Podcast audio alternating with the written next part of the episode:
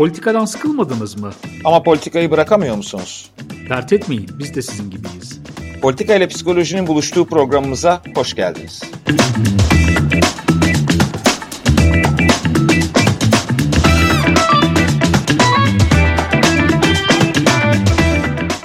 İyi akşamlar. Merhabalar Mert. Dostum selamlar. Nasılsın geçen haftadan bu yana? İyiyim, teşekkürler. Sen nasılsın? Ben de iyiyim, gayet iyiyim. Çok teşekkür ediyorum. Geçen hafta anladığım kadarıyla güzel bir program olmuş. Epey bir tartışma zemini ortaya çıkmış. Epey bir itirazlar da geldi yorumlarda, geri bildirimlerde. Tahmin ediyorum sana da hem olumlu hem olumsuz geri bildirimler vardır. Konunun biraz ilk başta tabii dağınık olduğu söylenmiş. Konu dağınık olmak zorunda. Onu programın başında aklamaya çalıştım. Biraz suyu bulandıralım. Bakalım ne çökecek ne kalacak. Aksi takdirde sağlıklı bir yapı söküm yapmak mümkün değil. O şekilde inanıyorum. Bazı kavramları sorgularken, didik didik ederken iyice temeline gitmek lazım. Elimizde verilmiş olan alfabeyle, önümüze sunulmuş olan alfabeyle yetinmemek lazım. Onu da sorgulamak lazım diye düşünüyorum. Bir iki konu belki bu hafta biraz daha senin tarafından açıklanmaya muhtaç. Özellikle Kanazawa'nın yaklaşımı araştırması ile ilgili e, bir iki soru geldi. Bu orta sınıf, orta sınıfın e, yok olması sonucu ya da orta sınıfın erimesi sonucu poligaminin artmasına dair. Dilersen oradan başlayalım. Oradan başlayıp devam edelim tamam. Yani Kanazawa'nın söylediği şey aslında biraz ilginç. Gene politikli incorrect her zamanki gibi bir Kanazawa klasiği olarak. Kanazawa bunu söylüyor. Orta sınıfın kaybolması ve gelir adaletsizliğinde poligaminin, erkeklerin poligamisi, polijini deniyor. Yani çok eşli erkeklerin olması durumu. Bu orta sınıfın ortadan kalkmasıyla, orta sınıfın küçülmesiyle e, ortaya çıkan bu durum aslında erkeklerin talebinden ziyade kadınların talebiyle ortaya çıkar diyor. Çünkü kadınlar yaşama stratejisi olarak şeylere yönelirler. Sermayeyi elinde tutan erkeklere yönelme davranışı gösterirler diyor. Tabii Kanazawa'nın incelediği toplumlar genelde Afrika'da, Sudan'da hani bizim burada bahsettiğimiz yaşamsal ihtiyaçlarını karşılamak zorunda olan kadınlardan daha ziyade bahsediyor. Zaten saha çalışması da Kanazawa'nın Sudan örneğiyle ilgili. Orada şunu söylüyor. Eğer diyor toplumda gelir adaletsizliği çok artarsa ve sosyal yapıda buna müsaade ederse, sosyal yapıda buna müsaade ettikten sonra erkekler çok eş almak istiyorlar zaten. Doğal olarak çok istiyorlar. Kadınlar da bunu tetiklemeye başlıyor. Kadınlar da düşük gelirli bir erkeğin karısı olmak yerine zengin bir erkeğin karısı olmayı tercih edip hayatlarını güvence altına alıyorlar diyor ve bu oran toplumun içerisinde belirli bir oranı geçtikten sonra iç savaşa sebebiyet verebilir diyor. Bunu makalesini şeyde de yayınladı. Ekonomist dergisi de bu makaleyi yayınladı. Hatta iki kere referans verip bununla ilgili bahsetti. Sudan örneğinde iç savaşın temel tetikleyicisi acaba insanların cinselliğe ulaşamaması ve bu çok eşlilik olabilir mi diye bahsetmişti. Aslında özü meselenin bu. Yani tek taraflı değil bu. Erkeklerin sadece talep ettiği bir mesele değil aslında kadınların da talep ettiği bir mesele. Eğer ki sınıf eşitliği bozulduysa, orta sınıf kaybolduysa ve hayat idamesi toplumun içerisinde zorlaştıysa böyle bir gerçeklik karşımıza çıkıyor diyor Sayın Satoshi Kanazawa. Ya Kanazawa zaten biliyorsun sadece kendisi değil aynı zamanda evrimsel biyoloji çalışan diyelim çoğu akademisyen evrimsel biyoloji çalışanlar da nörobilim çalışanlar da çok ciddi eleştirilere uğruyorlar biliyorsun. Harvard Üniversitesi'nin rektörüydü yanlış hatırlamıyorsam bir araştırma sonuçlarına atıf yaparken bir dil sürçmesi sonrasında görevinden oldu filan. Yani bu siyaseten doğruculuk diyelim politically correct language e, epey bir bela açmaya insanların başına devam ediyor. Bizim de sanki biraz dikkatli olmamız lazım aman yani demokrasi tamam. kılıcı tamam. kafamızda sallanıyor gibi bak. Bu konular böyle ee, şeyli zor konular. E, ben biraz daha bu konudan aslında bahsetmek istiyorum. Burada benim bana ilginç gelen meselelerden bir tanesi. Geçen hafta da yarım kaldı. Tam şey yapmadık. Müsaaden olursa biraz bundan bahsedeyim ben. Tabii tabii tabii tabii. tabii. Tamam yani çok politikli inkorrekt bir yere girersem sen beni uyar. Yargılayıcı tamam. olmamaya çalışacağım elimden geldiğince. Bir şeyin meselesinden geçen hafta bahsetmiştik. Biraz yarım kalmış. Biraz daha devam etmemizi birkaç arkadaş istedi benden. Hani bu çok eşitlikle ilgili şöyle bir durum ortaya çıktı. Aslında arkasında bir aldatma, geleneksel baktığımız zaman aldatma diyebileceğimiz bir mesele toplumda çok yaygınlaştı. Biz görmüyoruz. Bunun iki tane e, te, temel sebebi var. Yani bu özellikle muhafazakar, eski muhafazakar diyeyim, yeni muhafazakar değil, eski muhafazakar kesimlerden gelen, daha şu anda orta sınıf olan bir yerde var. Yani Kanazawa'nın bahsettiği alt sınıf kadınların hayatını idame ettirmek için üst sınıf bir erkekle birlikte olmasından ayrı bir poligami de var burada. Burada yaşanılan poligami iki türlü. Bir tanesi geçen hafta kısmen bahsettiğimiz muhafazakar erkeğin modernleşirken, modern hayata intibak, intibak ederken e, şeyi tam uygulayamaması. Kafasındaki e, muhafazakar aileyi kendi evinde eski karısıyla ve eski aile düzeninde devam ettirirken modern hayata devam etmek istediği e, yeni bir eş seçmesi. Genelde muhafazakar olmayan veya mu, muhafazakar görünmeyen yeni bir eş seçmesi. Birinci değişiklik burada. En yani yaygın modellerden bir tanesi bu. Bu ikiliğin sebebi aslında düşündüğüyle yaşadığının birbiriyle uyum sağlamaması var bu kişide. Bunu şundan yani ben kimseyi yargılamak için söylemiyorum ama ortada tenakuzun olduğu şey şu. Bir yarık oluşuyor zihninde gerçek yaşadığı kendilikle idealize ettiği kendiliğin birbiriyle örtüşmemesi durumu var ve bunun ikisini birbiriyle karşılaştırmıyor bir türlü. Onun altında biraz psikolojize edersem aslında bir ödipel çatışma vardır. Hani Madonna primadonna diye bir ayrım vardır. İdealize edilen anne e, Meryem ve e, Magdalenalı Meryem diye şeyde Freudiyenler anlatırlar. Yani bir fahişe ile bir idealize bakire anne ikilemine bölerler. Burada şey ikilemi yaratılıyor. Yani eş olan Emine diyelim oradaki o muhafazakar kadın aslında anne ve cinsel obje değil. Onunla cinsel ilişki kurulmaz. Bu erkeğin zihninde o var. O cinsel ilişkiye girilmeyecek kadın sadece çocuk yapmak için belki cinsel ilişkiye girilecek kadın ve diğer taraftaki kadın ise gerçek arzu ve şeh- şehvetin yöneldiği kadın. Orada da bizim işte şeyden Emine ve Eleni ikilisi olarak anlatıyorum. Çünkü Battal Gazi hikayesinin özüdür bu. Eleni'yi alıp Emine yapma şeyi vardır. Aslında bizim toplumsal bilinç altımızdaki bu ödipal çatışmanın yansımasıdır. Battal Gazi filmlerini seyredenler bilir. Ya Isabella'yı e, Zeynep yaparlar ya Eleni geri döner şeyin aşkından, Battal Gazi'nin aşkından emini olur. Müslüman olur. Ondan sonra e, dinini değiştirir ve Türk ve Müslüman olur. Bu bunu yapan büyük muzaffer komutan da sadece toprak kazanmakla, fethetmekle kalmaz. Aynı zamanda hain e, Bizans'ın güzel kızını, yiğit güzelini de saflarımıza katarak iki tane galibiyet kazanmış olur. Aslında toplumun bilinç altında kısmen bu var. Özellikle muhafazakar cenahın erke erkeğinde bu devam ediyor diyebilirim ben. Bir taraftan bir da fethediyor yani bir yandan da kurtarıyor. Evet. Yani o hem egosunu besliyor diyelim şeyle yani bahsettiğimiz ego aslında bu ego değil de ben e, psikoloji terimi olan egodan bahsetmiyorum burada. E, kültürel olarak bahsettiğimiz egodan aslında yani narsisizmini besliyor orada. E, bir taraftan da içinde bulunduğu ödipal çatışma hani yani çok derine girmiyor ödipal çatışma aslında burada yaşadı. Kadınları ikiye bölmek, fahişeler ve azizeler olarak bölmek aslında ödipal çatışmanın yansımasıdır. Hem de ondan kurtulmuş oluyor. Bunun bir de şey versiyonu var, kadın versiyonu. Orta sınıf kadınlarda benim çok gözlemlediğim bir mesele var. Muhafazakar ailelerden gelen orta sınıf kadınlarda da ikinci eş olma, bu e, şeye girme meselesi çok yaygın hmm, imam nikahlı eş meselesine girmeye talep çok yaygın. O da şöyle bir durum. Ee, geçen programda da bahsettiğimiz gibi modern hayatla e, geleneksel aile kavramı birbiriyle tam örtüşmüyor. Oturmuyor yani modern hayat tarzıyla geleneksel ailenin yürüme şekli birbiriyle çok oturmuyor. Şöyle bir ikileme düşüyor kadınlar. Bir kısmı yani hepsini tabii ki yargılamıyorum da şöyle bir meseleye e, düşüyorlar. Bunu yürütemeyip ayrılıyor veya e, bunu yürütemeyeceğine inandığı için girmiyor bile hiç bu ilişki modelinin içerisine. Ama bir taraftan da doğanın da talep ettiği gibi bir birliktelik de istiyor, cinsel ilişki de istiyor. Şimdi burada arada bir yerde kalmış durumda kadın. Önüne şöyle bir alternatif çıkıyor. Ya e, o çeyiz düzdükleri 200 bin lira 300 bin lira masraf yapıldığı evliler, düğünler bilmem neler ve kaynanalar, kayınvalideler, kayınvalide ile perde seçilen bir organizasyonun içerisine girecek ki girmek istemiyor.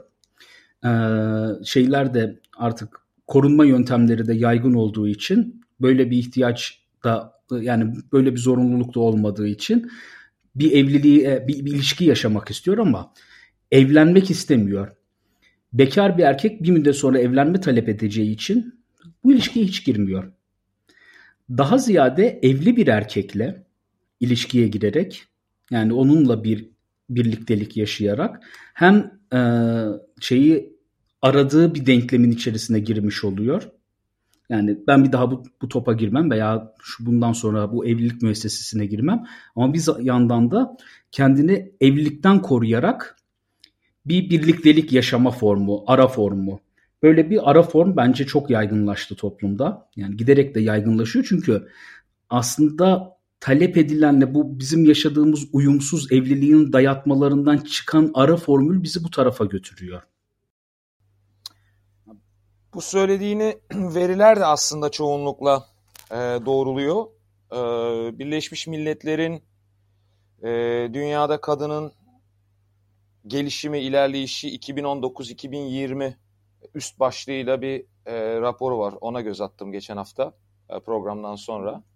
E, Değişen Dünyada Aileler e, başlığı altında. Bu raporda da aile kavramı diyelim yani ya da alanı, sahası e, bir yandan bazı çatışmaları, bir yandan da bazı destek sistemlerini e, beraberinde getiren bir saha olarak tanımlanıyor. 2016 verisi kullanılarak kaleme alınmış bu e, rapor. E, tabii özellikle çalışma alanındaki adaletsizliklere de vurgu yapılıyor. Bir yandan da tam senin söylediğin şekilde evliliklerin azalmasını, evliliğin gitgide artan masrafına hem senin söylediğin şekilde o ilk evlilik kurumunun oluşturulması esnasındaki türel şartlar dolayısıyla, kültürel normlar dolayısıyla gerçekleştirilmesi gereken tören vesaire tırnak içinde çeyiz düzme falan gibi konulara atıf yapıyor. Bir yandan da yani boşanmanın bazı kurumlarda, bazı toplumlarda özür dilerim, bazı toplumlarda hala daha ne kadar zor olduğuna referans yapıyor ve bir yandan da sonrası için de şöyle bir yorum getirilmiş. Ee, boşanmanın kolaylaştırıldığı toplumlarda kadın intiharlarının sayısının düştüğü bu e, kolaylaştırma sonrasında hukuki bir şeyden bahsediyorum. E, aile içi şiddet rakamlarının ciddi anlamda azalma gösterdiği ve aynı zamanda da kadın cinayetlerinde birinci derece akraba ve eski eş, eski koca üzerinden gerçekleşen kadın cinayetleri sayısının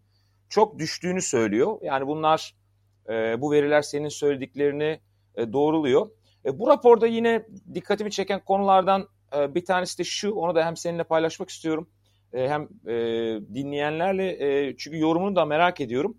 Özellikle iş hayatına, çalışma hayatına e, katılım noktasında e, evli erkeklerin e, bekar erkeklere göre daha fazla çalışma hayatında olduğu ve aynı şekilde e, bekar kadınların evli kadınlara göre daha fazla çalışma hayatında olduğunu söylüyor. Yani çalışma hayatı daha ziyade e, bunu söyledi, az önce söylediklerine nasıl birleştiriyorsun e, onu merak ediyorum. Çalışma hayatı daha ziyade evli erkeklerle bekar kadınların karşılaştığı bir alan, bir saha olarak önümüze çıkıyor. Demek ki yani bu karşılaşma aslında tek bir alanda değil toplumun genelinde aynı yere doğru götürüyor. Acaba ilginç bir şey var. Yani çok eşli erkekler ve bekar kadınların daha doğrusu yarı yani imam nikahlı bunun e, şey hali versiyonu. Abdest almış İslamileşmiş hali diyelim. Yani onu bir abdest aldırdın bir imam nikahlı oluyor. Mesele çok eşli erkeklerle şeylerin birlikteliğine mi gidiyor acaba? Bu ilginç bir noktaya gidiyor. Olabilir. Dediğim gibi tabii burada e, çok kesin bir yorumda bulunmamak lazım. Ama veri en azından yani dediğim gibi Birleşmiş Milletler'in e, 2019-2020 raporunda kullanılan 2016 verisine göre söylüyor bunu. Yani evli erkek bekar erkeğe göre onunla karşılaştırıyor. Çalışma hayatında daha fazla yer alıyor. Aynı şekilde de e, bekar kadın evli bir kadına göre çalışma hayatında daha fazla yer alıyor. Orijinalmiş. Yani burada tabii şöyle bir yorum da yapmak lazım. Ee, onu söyleyeyim. Ee, tabii ki bir eşitsizlik var. Tabii ki bir adaletsizlik var bu noktada. Ee, feminist aktivistler özellikle e, bunun altını çiziyorlar. Fakat burada e, benim açımdan önemli noktalardan bir tanesi e, bu çalışma hayatı dediğimiz şeyin hiç sorgulanmadan ele alınıyor oluşu. Belki burada bir seviyeye aşağı inerek bu çalışma hayatının yani mevcut şartlarda çalışma hayatında kadınlara nasıl daha fazla yer verebiliriz sorusundan önce belki de ya da bana göre daha önemli olarak bu çalışma hayatının mevcut koşulları niye bu şekilde diye sorgulamak lazım. Yani bunu da şuna istinaden söylüyorum. Yine bu veriler şunu gösteriyor. Ev içinde özellikle e, ücretsiz çalışma dediğimiz çocukların bakımı, e, yaşlıların bakımı, yaşlı aile fertlerinin bakımında kadınlar erkeklere göre 3 kat daha fazla yer alıyor. 3 kat daha fazla zaman harcıyorlar. Gene e, evlilik yaşının e, gecikmesi diyelim, daha geç yaşlara gelmesinde e, kadınların e, eğitimlerini tamamlamaları yönündeki isteklerinin fazlalaşması, bunun artık daha net bir şekilde dile getiriliyor oluşu. E, bununla birlikte cinselliğe daha kolay erişim gibi faktörler var. Ee, ama şunu sorgulamak lazım dediğim gibi ya da bunu da düşünmek lazım en azından ya da e, bu düşünce süreçlerimize dahil etmek lazım. E, Paul Lafargue e, 1900'lü yılların başı için istatistikler kullanarak yaptığı yorumda aslında günlük 4 saat çalışmanın, 4 saat ücretli çalışmanın hayatı devam ettirebilmek için yeterli olduğunu söylüyor en azından o günün şartları için. Bugün de ben bunun çok fazla değiştiğini zannetmiyorum. Biraz artmış olabilir süre, biraz azalmış olabilir. E, ama çok büyük anlamda değişiklikler geçirdiğine inanmıyorum.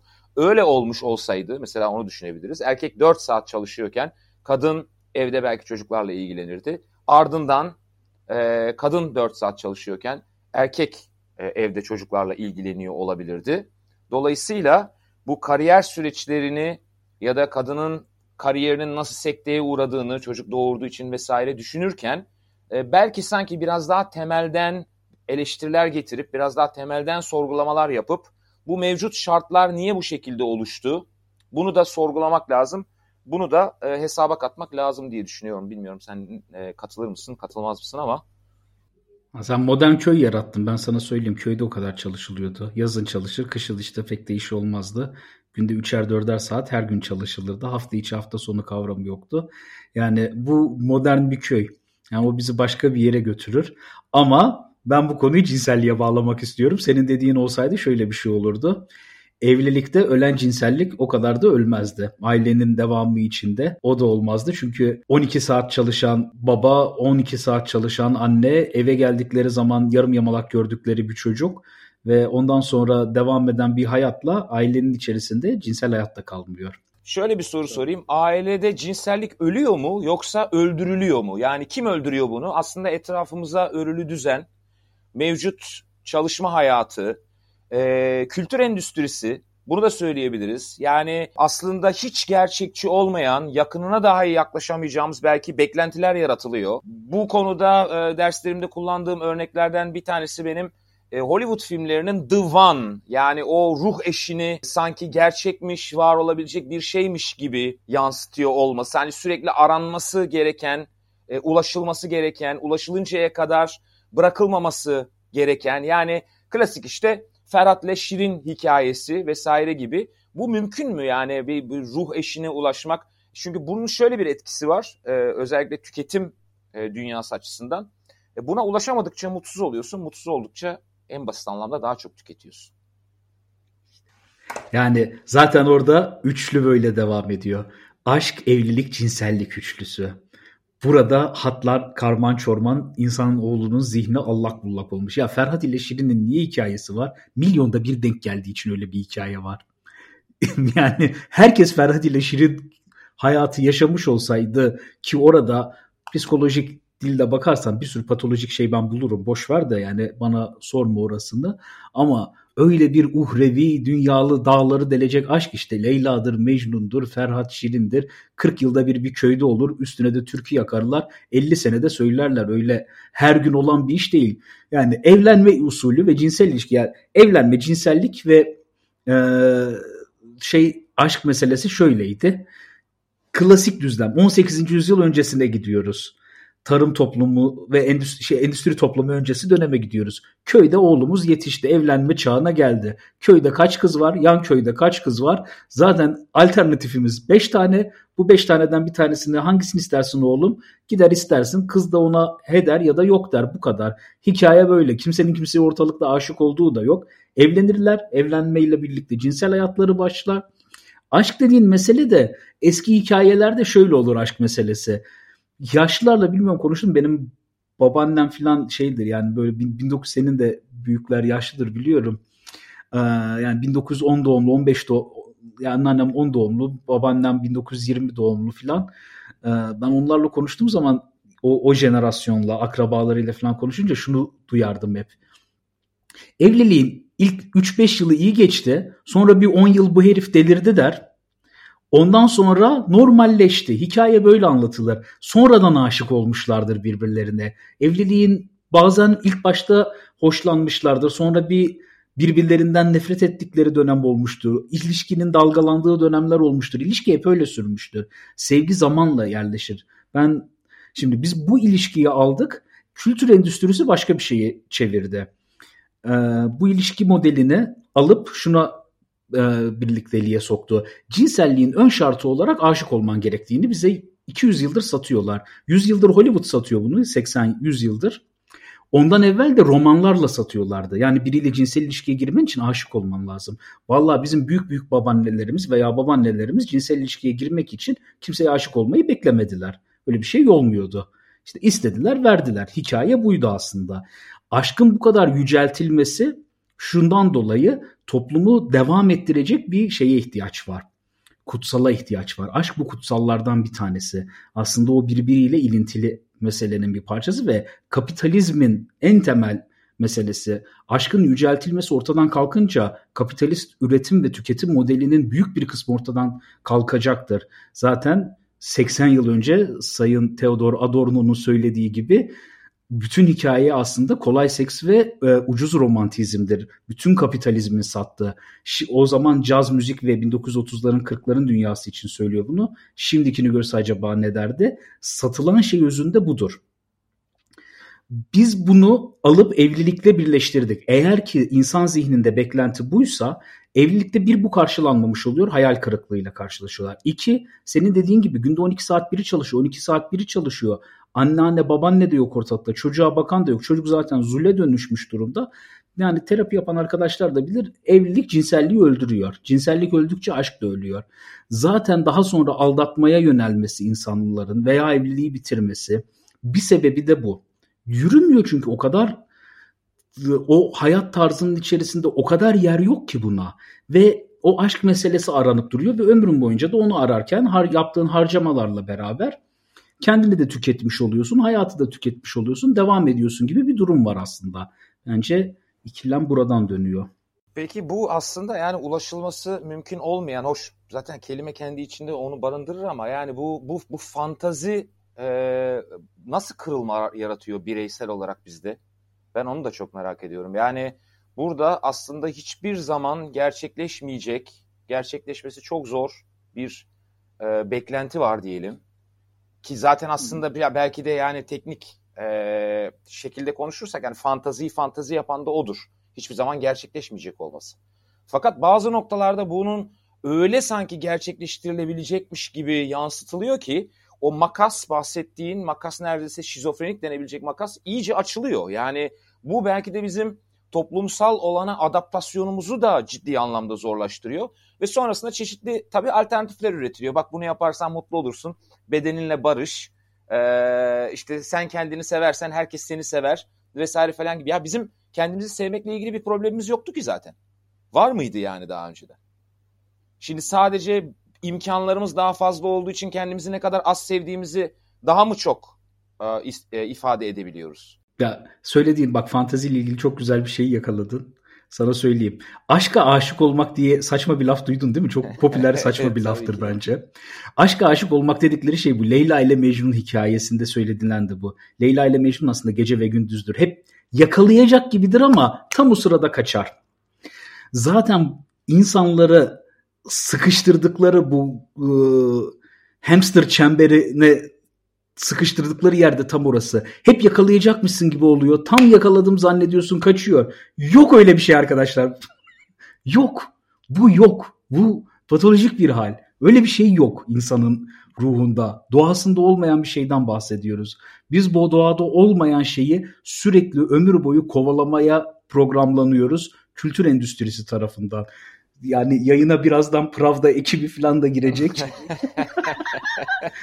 Sovyet televizyonu gibi konuşuyorum ama şu anda. Yok ya e, Ama...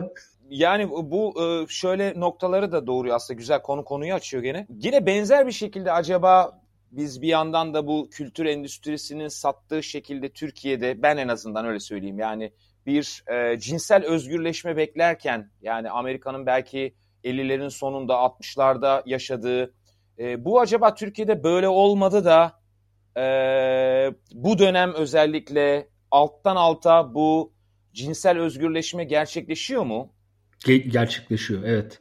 Yani biz üç evreye böldük. Şimdi sen söylerken fark ettim. Cinsel özgürleşme üçüncü evreye sanırım bu Z kuşağı giriyor. Daha evvelinde yarım yamalak vardı ama cinsel özgürleşme Z kuşağı ve Z kuşağı ile beraber eski X'ye de belki dahil oluyor şu anda ama asıl şey orada Z kuşağında. Ee, hikaye şöyle. Evvelden şu vardı. Hani hmm, ailelerin dikte ettiğine gelelim. 200 yıl önce aile ne diyor? Helalinle cinsel ilişkiye gireceksin diyor. Bak değil mi? Bak kavram helalinle cinsel ilişkiye gireceksin. Hollywood bize veya işte o kültür endüstrisi 200 yıldır ne satıyor? Aşık olduğunda cinsel ilişkiye gireceksini satıyor. Ön koşul. Hollywood filmlerinde de seyredersin. Ay ilk cinsel ilişkini kiminle beraber yaşadın? Aşk olmadan yapma diye. Bu sürekli satılıyor. Bu sürekli satılıyor. Köydeki babaanneniz bunu söylemiyordu size. O yoktu. Bu bunun size satılan bir şey olduğunu, bize satılan bir şey olduğunu fark etmemiz lazım. Bu, bu satılıyor bize. Geleneğimizde de yok, insanlığın 200 bin yıllık tarihinde de yok. Şimdi Z kuşağı farklı bir şey yapıyor. Hem internet hem de doğum kontrol yöntemlerinin gelişmesiyle beraber ve toplumdaki yeni e, üretim tüketim biçimleriyle yani yeni bir sınıf oluşturarak şu oluyor. Herhangi bir ön koşul koymuyorlar. Herhangi bir ön koşulu yok şu anda. Yani bir insanın cinsel ilişkiye girmesi için bu giderek artıyor. Çok ciddi bir ön koşul yok. Ee, insanlar birlikte oluyorlar. Beğendikleri için birlikte oluyorlar, istedikleri için birlikte oluyorlar ve bize farklı bir şekilde yansıdı bu. Yeni bir e, şey var. Cinsel özgürleşme çağı yaşıyoruz. Hele ki son 10 yılda bu çok ben Türkiye için söylüyorum. Çok, son 10 yılda çok değişti. Aradaki farkı şuradan gözlemliyorum. Eğer Kadıköy'de veya Beşiktaş'ta veya Çankaya'da yaşıyorsanız bunu gözlemlemek hakikaten o kadar kolay değil. Ben sürekli Malatya'ya gelip gidip ve burada yaşayan bir insanım. Türkiye muhafazakarlaşıyor diyorlar ama hakikaten o kadar muhafazakarlaşmıyor. Tam tersi eğer mesele cinsellik meselesiyle ilgili ben benim 20 yıl önce yaşadığım Malatya ile şu anki Malatya bambaşka yerler. İnsanlar sınıf fark etmeksizin alt, orta ve üst sınıftan da insanlar hakikaten cinsel devrim yaşıyor burada. Üstü örtük, çoğunlukla görünmüyor toplumun içerisinde. Daha doğrusu görünüyor da bakmıyoruz. Ama kavramlar değişiyor, ailelerin yaklaşımları değişmeye başladı. Biz kendi aramızdaki arkadaşlarla da konuşuyoruz. Geçen bir tane arkadaşımla denk geldim. Kızının sevgilisiyle yaşadığını söyledi. İşte 45-46 yaşlarında arkadaşım da. Ee, şunu sordum yani sen annene söyleseydin ben sevgilimle yaşıyorum diye kadın bir arkadaşım sen annene o yaşlarda söyleseydin ne olurdu? İmkansızdı diyor. Yani bu, bu mümkün değildi benim anneme söylemem. Son 20 yılda o kadar değişti ki aslında. Ee, yani biz yeni bir toplumla karşı karşıyayız bence. Bilmem sen ne dersin? Aynı fikirdeyim. Aynı fikirdeyim. Yani bunu e, daha mı iyi olacak, daha mı kötü olacak diye değerlendirmiyorum ben. Ama dost doğru e, yepyeni bir e, toplumla karşı karşıya olduğumuz kesin. Tabii bunu anlamaya çalışıyoruz. Nereye gidiyor? Nasıl değişecek? Nasıl dönüşecek? Bunun toplumsal hayata olan etkisi ne olacak? Kişiler arası ilişkileri olan etkisi ne olacak? Bir yandan da tam senin söylediğin gibi yani yemiyor sanki artık bu kuşak, yeni jenerasyon. E, bu e, çok da geçerli olmayan e, fikirleri diyelim, çok da geçerli olmayan e, ürünleri diyelim yani gerçekliği olmayan ürünleri. E, belki fizyolojik ihtiyaçlarının biraz daha farkında, kendilerinin daha farkındalar. E, yine yapılan e, dünya çapında yani e, kültürleri de teğet geçerek diyelim yani e, yapılan araştırmalar Z kuşağı ile ilgili e, adalet kavramının çok önemli olduğunu gösteriyor. e, bu kuşak için adalet kavramının önemli olması tutarlılığın önemli e, olduğunu bana söylüyor. E, ve e, söylenen ile gösterilen arasında bir uyum arıyorlar bana göre ve bulamadıkları zaman da bildikleri şekilde ilerlemeye devam ediyorlar. Yani bu cinselliğe olan yaklaşımlarını da e, ben buradan okuyorum, bu şekilde görüyorum. E, güzel bir e, yorum var, yorumlara e, düşmüş. Z kuşağı, Y kuşağı gibi oryantalizm ile modernizm arasına sıkışmış değil yazıyor Hüsnü Ünlü. Ne dersin? Ben doğru buluyorum. Tam yani o sıkışma mı? Başka bir şey var. Modernizm de kendi muhafazakarlığını çıkardı ama. Gizliliği nerede biliyor musun? Modernist muhafazakarların aslında bu cinselliğin özgürleşmesi, cinsel tabunun ortadan kalkmasından rahatsız olan modernistler de var. Rahatsız olan modernistlerin saklandığı yer feminizmin bir damarının içerisinde. Daha doğrusu o feministlerin arkasında bir yerlerde, sağında, kenarında, köşesinde saklanıyor. Şimdi bu her taciz haberleri veya Me Too haberleri çıktığı zaman ben bakıyorum. Gerçekten e, tacizini anlatan insanlar var burada. Ama bir müddet sonra sesler şöyle gelmeye başlıyor. İşte hmm, bunu suistimal eden ya bana da e, WhatsApp'tan bilmem kim telefonuma mesaj atmış. İşte kim sokakta giderken bana e, çay ısmarladı. İş şeye dönüyor veya gördüklerimden söylüyorum. Mesela bir iki tanesini gördüğümden ya ne bir müzeye gittim yalnız başıma 20 küsür yaşında bir hanımefendi yazmış. Bunu ifşa olarak söylüyor. İşte 50 yaşında adam bana yemek yemeyi teklif etti ve bunu taciz olarak anlatıyor. Ortada bir taciz yok. Ortada bir taciz yok. Yani bu modernizmin içerisinde de aslında cinsel özgürlüğe müdahale eden, onun olmasına karşı çıkan bir damar var. Bu damara mesela şey e, bir mektup yazmıştım meşhur oldu. Sonra da öyle bir linç yedi ki özür dilemek zorunda kaldı bu arada. İnşallah aynısı bizim de başımıza gelmez. Catherine Deneuve bunu bir mektup yazmıştı. Mektubunda şunu söylüyor. Yani siz bu tacizle karşı meseleyi o kadar abarttınız ki iş yerinde mesela bir erkek gelip sizinle konuşmaya çekiniyor artık. Biz 68 kuşağında söylediğimiz şey insanların birbiriyle cinsel ilişkiye girmesinde rahat olmasından bahsediyorduk. Ama şu anda bir orta çağ e, yapısı içerisinde yani orta çağ ahlakı bir linç kültürüyle orta çağ ahlakıyla içerisinde bunu yaparsak linç ederiz. O linç kültürü aslında işte aynı o ahlakçı modeli tekrar ediyor. Muhafazakar olmadan modernizmin içerisinden bir muhafazakarlık üretiyor. Catherine Deneuve de bundan bahsediyordu. Biz cinselliğin özgürleşmesinden bahsederken siz aslında cinselliğin tabu haline gelmesine e, isteyerek veya istemeyerek sebebiyet veriyorsunuz diyordu. Bence aynısı devam ediyor. Türkiye'nin içerisinde de bu var. Ee, ya nasıl söyleyeyim? Mesela böyle bir durum olduğu zaman asalım keselim. Senin kızına olsa ne dersin? diye verilen tepkilerden. İşte e, bu meseleye niye böyle yaklaşıyorsunuz diyen yani muhafazakarlarla baktığınız zaman muhafazakarlarla radikal modernistlerin radikal modernistlerin günün sonunda savundukları toplum ilginç bir şekilde birbirlerine çok benziyor. Onu fark edersin böyle. Bir bakarsın ki aynı toplumu söylüyor erkekle kadının birbiriyle flört etmediği, bunun çok riskli bir davranış olduğu yani bırakırsak ben mesela işte bu radikal modernistlerin dünyasında bırakırsak bir kadınla bir şey söylemek linç olma sebebi yok ederler seni. Yani sen bunu böyle bir şey söyleyemezsin onu taciz etmiş oluyorsun. Ki gerçekte ortada bir taciz yok. Yani rahatsız oldukları bir şey var. Şunu anlıyorum. Mesela gene girmeden Twitter'da gördüm bir tanesini. Şöyle bir şey yapmış. İsimlerini silmiş bu arada. Ne yapar, ne yapıyorsun, ne, ne haber bilmem ne diye 20 tane mesaj almış şeyden Twitter'dan, DM'den bilmem neden direct mesaj olarak işte Twitter mı Instagram mı bir yerden mesajlar gelmiş buna. Onları isimleri silerek gö- göndermiş. İstiklalde yürümek gibi demiş. Şimdi birincisi yani selam vermek, küçük talk yapmak, hatta flört talk, flört konuşması yapmak bu taciz değil. Bu, bu, bunda taciz yok ortada. Bu kadında öyle bir taciz deklarasyonunda bulunmamış. Ama ortada şöyle bir gerçeklik var.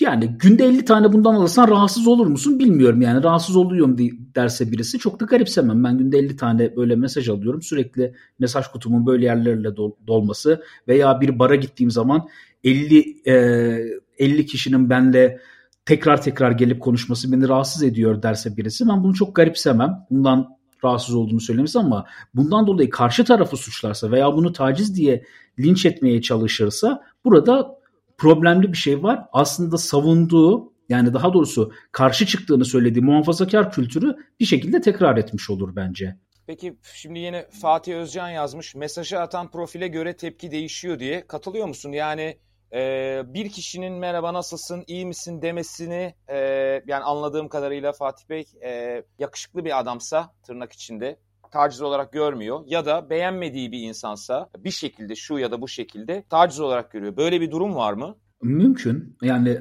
ama ben buna herkes bunu yapıyor diyemem. Hayır, ama şunu söylerim. tabii. Yok bunu diyemem ama şunu söylerim. Atılan mesajı taciz olarak görmek eğer ki bu gerçekten bir taciz yani tacizin hukuki şeyleri var. Hukuki kriterleri belli.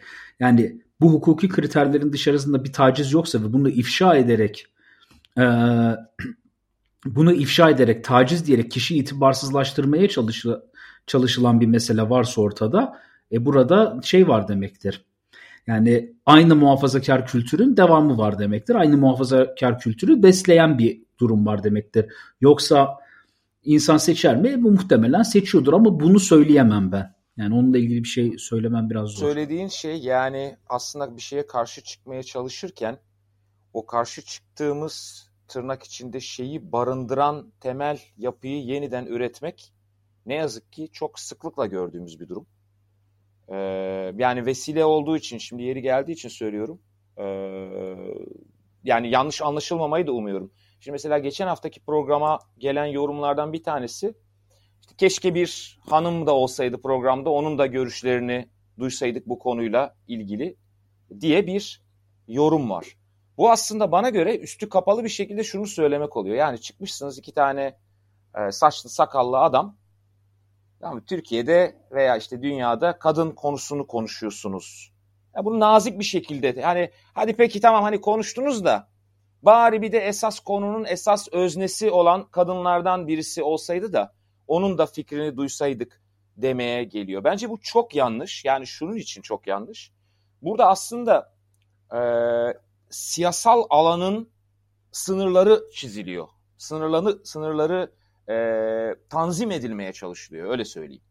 Yani kim hangi konuyu konuşabilir, kim hangi konuyu konuşamaz ve sivil siyasetin diyelim bu şekilde e, bölündüğü durumlarda bir süre sonra devletle o grup esas özne olan grup karşı karşıya kaldığında konuşacak kimse olmuyor veya destek olacak o gruba kimse kalmıyor ya da konuşanların bu konuyla ilgili deneyimi olmamış oluyor. Yani biz İstanbul Barosu ile ilgili olarak bir şey gündemdeyse illa avukat mı olmamız lazım o konuyla ilgili fikir beyan edebilmek için? Yani bizim hayatımıza değmeyecek mi Sonraki her ne kadar bir meslek grubu olsa da. Sonraki gelişmeler bizim hayatımıza temas etmeyecek mi? Yani e, kadın sorunu veya da Türkiye'de kadın konusu bu evliliklerin geldiği durumu konuşabilmemiz için illa evli ya da evlilik çağına gelmiş insanlar mı olmamız lazım? Yani o süreçlerin yarattığı bireyler ya da o süreçlerin yaraladığı bireyler bizim hayatımıza temas etmiyorlar mı hiç? Yani kısmen ya tam kadın meselesi konuşmuyoruz aslında. Yani evlilikle, cinsellikle ilgili konuşuyoruz. Kadın olsa olur muydu? Bir kadın da olur. Yani farklı bakış açısı da olabilir. Ben o kadar şey değilim ya. Ama uzman olarak bakarsan da yani jinekoloğa gidiyorsun veya psikoloğa gidiyorsun. Kadın veya erkek olması ne kadar önemlidir? Kısmen önemli olduğu yani uzmanlık olarak bakarsan. Yani kadınlara dair bir sorunu konuşuyor olsak belki ama bu sadece kadınlara dair bir sorun değil ki. Yani bu toplumların sorunu. Tabii tabii. Yani ben farklı bakış açısı, birinin farklı bakış açısını beklemesine ben o kadar garipsemiyorum diyeyim ya. Ben o kadar garipsemiyorum. Bilmiyorum dediğim gibi yani bana bana bana biraz bana biraz te, ya tehlikeli geliyor dediğim gibi. Yani ya şu açıdan tehlikeli geliyor. Ee, konuyu sadece bir çıkar grubunun veya e, o konunun öznesi olan ile sınırladığın zaman bir süre sonra devletle karşı karşıya kaldığında sorun yaşanıyor. Ya ya da şöyle bir örnek var bak ben bunu geçen gün üşenmedim oturdum çıkarttım. e, yani kadın ve aileden sorumlu devlet bakanlığından aile ve sosyal politikalar bakanlığına dönüşüyor bakanlık. Ardından da aile çalışma ve sosyal hizmetler halini alıyor ve e, bakan e, olanların aslında e, konuya tek bağlantısı bu e, sevgili bir dostumun senden kıymetli olmasın bana hatırlattığı bir şeydi. Abi tek özellikleri kadın olmaları dostum. Bakanların mı? Bakanların evet abi. Yani bu bakanlığın bu bakanlıkla ilgilenmesi için seçilen insanların tek özelliği diyeyim sana. Yani tabii ki başka vasıfları da vardır ama bu konuyla ilgili tek vasıfları kadın olmaları. Yani bu konuyla ilgili olarak hiç mi uzman yok milletvekillerinden? Yani hani şimdi aile konuşuluyor. Ne bileyim bir çocuk gelişim uzmanlığı olur. E, pedagog olur. E, okul öncesi eğitimi e, konularında uzmanlaşmış birileri olabilir. Daha sonra da tabii aileyle ilgili konular, Türkiye'de kadınla ilgili konular. Yani tahmin edilemeyecek yerlere geliyor ve tabiri başta saçma sapan siyasalar uygulandığını görüyoruz. Hiçbir işe yaramayacak. Çok sen pozitif ayrımcılık meselesi. Sen direkt pozitif ayrımcılık meselesine biraz şey yapmış oldun da kısmen. Yani kadro yaratmak için mi yapıyorlar bilmiyorum. Yani ben de tercih ederim. Kadın olup olmaması benim açımdan önemli değil. Aile ve so çevre şey ne so sosyal bilmem ne bakanlığıydı onun adı. Adını Şimdi son işte. hali aile, çalışma aile. ve sosyal hizmetler. Ha yani işte onun bakanının kadın olup erkek olması benim için çok önemli değil ama yani çocuk gelişiminden, aile meselesinden anlayan e, sosyolog, sosyolog olabilir, psikolog olabilir, işte e, ne şey Tıp sağlık olabilir. olabilir. Yani böyle alanlardan birinin gelmesi önemlidir. Sırf kadın olması bana da çok anlamlı gelmiyor. Yani kadın diye bu iş bilecek.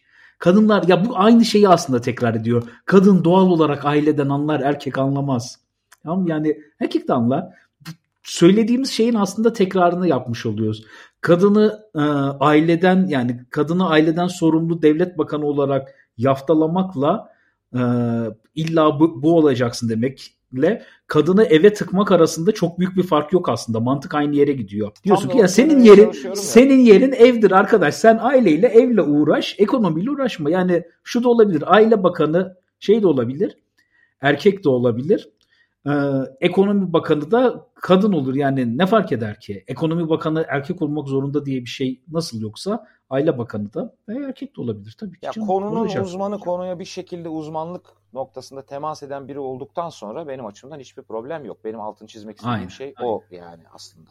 Böyle bağlamış olalım. Böyle bağlamış olalım. 5 dakikayı çok geç bilindik ama ne dersin? Biraz daha devam edelim mi? Bence burada bırakalım. Çok heyecanlı evet, bir yer. Evet, Çünkü güzel bir yorum da var. Sadece neden tacize uğrayan kadınlardan bahsediliyor. Bir de tacize uğrayan, tacize ve iftiraya uğrayan e, erkekler var diye de bir yorum var. Bu kısım önemli. Yani hukuk sisteminde özellikle son dönemlerde ciddi anlamda yansımaları görülüyor. Yani bunu sonraki haftaya bırakalım. Bunu sonraki haftaya bırakalım. Kelimelerimizi iyi seçelim. Tehlikeli sular yani. Biraz tamam. düşünelim düşünmeden konuşmuyor olalım. Tamam. Ama tabii ki de esnaf. Görüşmek üzere diyelim o zaman herkese. İyi akşamlar efendim. Görüşmek üzere. İyi akşamlar.